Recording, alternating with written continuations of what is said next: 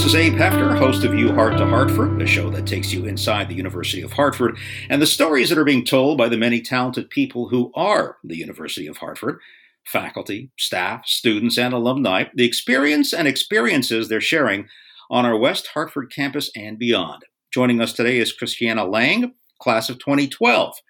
In the last seven years, Christiana has worked in six different countries on human rights, public health, peace building, equality, and research driven social change. She graduated from the College of Arts and Sciences in 2012 with a double major in politics, government, and sociology. Christiana, thanks for sharing your story with us today. Thanks so much for having me, Abe. Christiana, what is it that brought you to the University of Hartford as a transfer student, having spent your entire life in Southern California? well, the short answer is sports. The okay. short answer is is soccer. Um, but I do think there's a bit of destiny to all decisions. So yeah, I ended up at UHart due to a soccer scholarship and kind of found it through a coach that I had back in California. And when you look at your time at the University of Hartford, what do you remember most about it? Gosh, a lot of things. I'm sad to say I was only at UHart for two years, you know, as a transfer student. I didn't get the full four year experience. But within the two years that I was there, a lot of the time spent was between classes and the sports center. So that's the back and forth walking uh, was definitely where I tended to spend most time. Um, but I, I, really remember a lot about uh, the friends that I made in classes, my teammates, of course. Um, and just the interactions with staff and professors was something that definitely stays with me to this day. You graduated with a double major in politics and government and sociology. And mm-hmm. judging from your career path, would I be correct in saying uh, that you knew exactly where your career was going to take you? Oh my gosh, incorrect. No, okay. I did not. yeah, um, I think I, I had always been interested in politics and definitely interested most of all in people. And actually, Abe, I was one of the reasons where I was confused on if I would come to UHart or not was because I initially wanted to study anthropology. And mm. at the mm. time, there wasn't an anthropology department.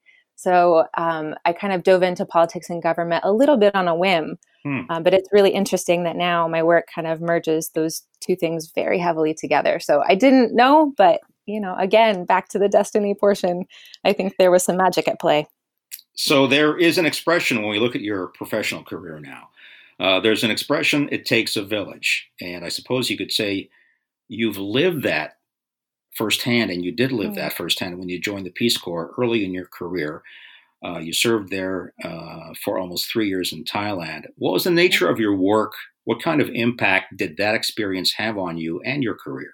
Yeah, you know, Peace Corps was something I knew that I always wanted to do. I found out about it when I was 13, and I knew that when I graduated, that is something that I was going to do. And so it really, to me, felt like fulfilling um, a dream. And the expression that you mentioned, Abe, it takes a village, was um, spot on because I did live in a village for, for those two and a half years. And the nature of the work was all over the place, but the technical role was youth and community development. And so anything that you could possibly imagine that to entail, it did. It was teaching English, it was camps on health, uh, it was working to bridge government and um, education systems together in, in small local villages. Hmm. Um, but most of all, the Peace Corps does such a great job at bridging cultural divides, sharing about the United States and then sharing uh, with friends back home about Thailand and um, kind of that level of diplomacy, just a person to person, regardless of country. I think that's where the Peace Corps really shines. I guess you would have been a recent grad at that point. Um, what were the challenges that you you found um, doing that kind of work? Mm-hmm. Well, so Peace Corps, there's often there's a lot of time that's spent alone or away from anyone that speaks a similar language to you. Um, and so there's a lot of time to think, to process, um, of course, to work on the things that you're there to work on. But there, there is a sense of learning how to be independent in a different way. And so, of course, the formative experience that college gives to a lot of young people I was able to kind of take those learnings into the Peace Corps and learning how to move from being um, a young person more into an adult, especially you know being in situations where I I was the only one that could determine um, an outcome. There wasn't a lot of support in that way. so that yeah that that definitely stuck out as something that was cultivated um, during college years you've called six countries home uh, over the last seven years can you explain how you know i would imagine mm-hmm. all would hold a special place in your heart yeah, I love this question. And I find that with people who spend time in a lot of different places, whether that's countries or different cities, the question of home is really fascinating. I, I, do attach my home to California. That's where I was born and raised. And that's, you know, where my pride comes in, of course. But home, when I think about it in terms of all the other places that I've lived, comes down to the relationships that I've made there. So that's, of course, people that I, I met and lived with in Thailand or host families that I've had in Sweden or friendships that I've made in India, the connection to people and the memories made with them, there's something mm. absolutely beautiful about that. So I think that, you know, when you spend time in different places, as, as much as you can make connections, that's really where that sense of connection and home um, is, is bred. Are you able to get back to those places at all? Not now. not at now. the moment. Have you not been at, able to?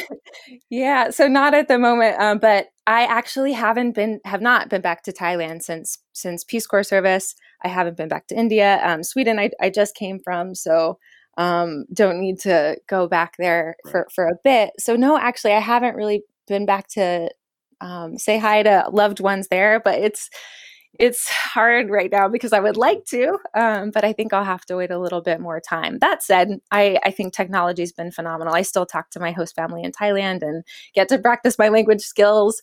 Um, and so, I, yeah, the connections, whether I'm there visiting or talking through WhatsApp, um, right, that's still there.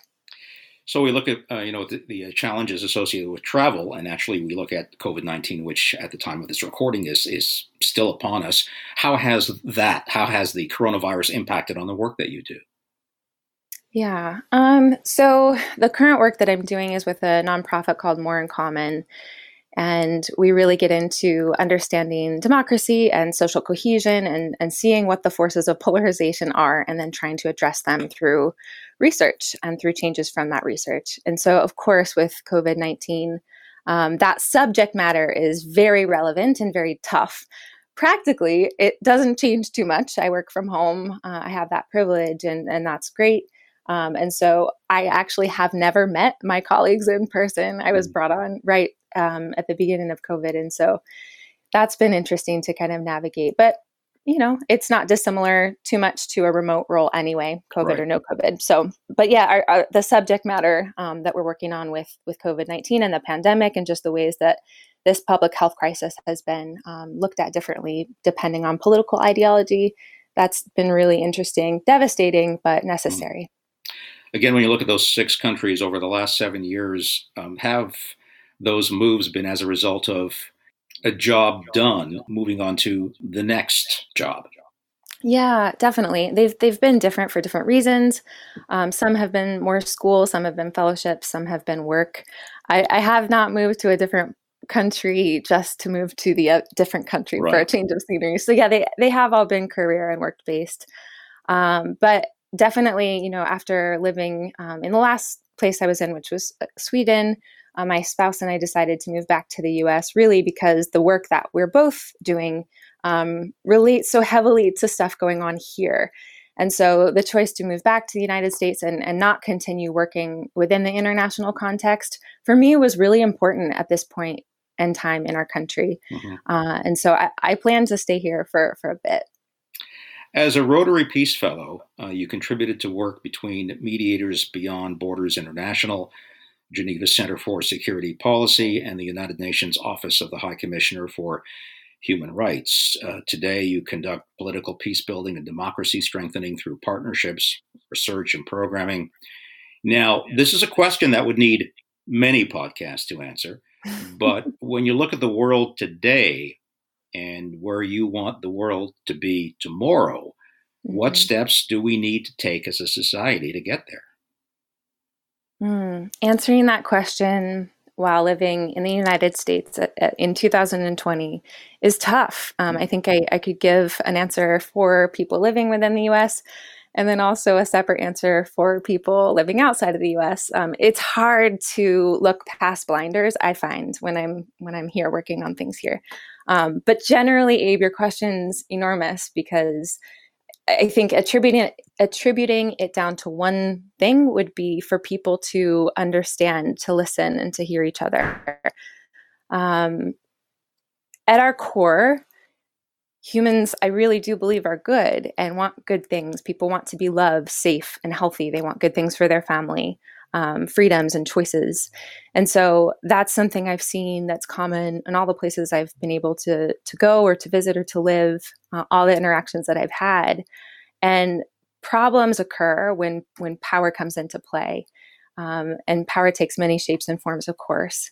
But in that way, I think when people get scared or um, there's a lot of fear that comes up, there's definitely a tendency to you know dig and place your head in sand or or dig into your um, own beliefs and not have room for anyone else's open mind op- um, open mindedness and so um, one thing that I think it, it challenged me so much recently was to think about um, when's the last time I've changed my mind about something. If if this is um, an ideal that I keep saying is very important for us to make change, um, and that's tough because I am very, very progressive as a person, um, especially within the United States context. And I find that if I only attach to that ideal, whereas it may be true, I cannot hear family members that I have who are very conservative. Mm-hmm. And so um, it's actually been a lesson to me to kind of implement the things that I know from research and the things that I advocate for with my job. Um, currently. And I, I know that that applies to the whole world too. How does one you know, how does one person go about making a difference? Every, I believe that every action or every word or conversation we have reverberates. There are consequences to every choice we make, good and bad. And so, especially now when there's a lot of hurt going on um, and a lot of difficulty going on in the world for all, all types of reasons, every interaction that we have with another person matters and and takes shape and affects their day and then another person's day. And so it is cliche, but it, we need to start small with our interactions on how to make our home better, our city better, our communities and, and our countries better. Um, any sort of investment in, you know, smiling at someone or learning a bit about something, reading, um, passing on good things, that's of course going to impact uh, this the direction that our world takes.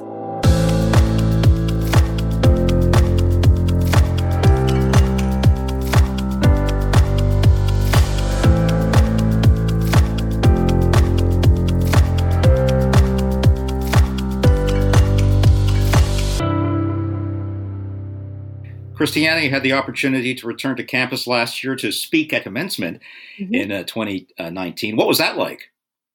It was amazing. It was an incredible honor to be asked, first of all, and daunting, and daunting, of course. Um, but it was great. I, I have such um, enormous respect for the graduating classes at this moment young adults are not graduating into um, a strong co- economy at the moment um, and you know especially now with with virtual graduations happening i was lucky enough to be able to attend an in-person one which just seems very strange at the moment mm-hmm. um, but to be asked to speak was great I, I wanted to be able to share some wisdom. And I'm not sure that that's what I did, but I did share um, what was true for me in my life and what I found to be helpful throughout, you know, graduating to where I am now. Um, and so the message that I chose to kind of share with the graduating class was to use all the struggles and the setbacks um, to move forward with in, in resilience and understand that there's going to be struggles, which clearly there are now, um, but oftentimes the struggles do make us stronger. And so then once we succeed, the next step is to create a new goal and try to succeed once more. So that's kind of where my message centered around for commencement. Commencement 2019, Christiana, you had a chance to talk to uh, graduates uh, as they moved on in their careers. Tell us now how you started your career. What was your what was your first job? How did you get that job? Yeah, I've been working since I was 15. Um, I guess, you know, and so my first three years of work, I was a server. Um, I worked in a senior citizen home and then for a couple restaurant chains. I worked through college at the Lululemon in West Hartford. So shout out to all the Lululemon people still mm-hmm. there. Um, and so that was kind of my first job right as I graduated. I continued to do that. And then I went to yoga teacher training and taught yoga for a bit. Then I joined the Peace Corps, and so after after coming back from the Peace Corps, I started work at United Way, which was a nonprofit doing uh, more work on youth and community development, but within the U.S. Um, and so, yep, that was my first job back. And then I tiptoed a bit into government work, uh, working at Health and Human Services on on women's health, specifically violence prevention.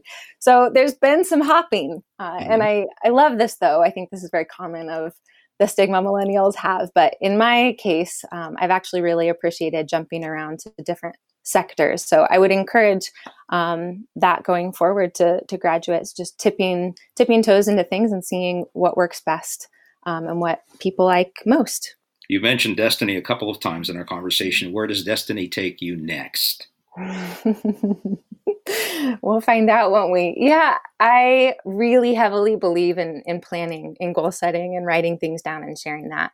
Um, but I also know that that hinders sometimes that magic or destiny that I've talked about. So I'm not exactly sure where it will land um, in my life. I, am very grateful for where I am at the moment. Um, and so feeling ready to kind of take a breath back living in the US and continue the work that I'm doing here. It's really important to my heart um, and to what I hope happens with our country.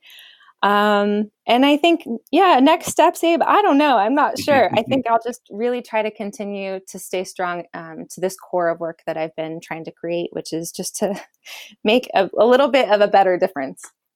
Christiana Lang, class of 2012, an Alumni Association Anchor Award winner for her distinguished international career as a peace builder, women's rights advocate, and activist, joining us today on You Heart to Hartford from her home just outside of Washington, D.C. Christiana, thank you so much for doing this. Thank you, Abe. Production assistance for You Heart to Hartford is provided by University of Hartford undergraduate students Drew Simino and Josh Fromowitz. I'm Abe Hefter.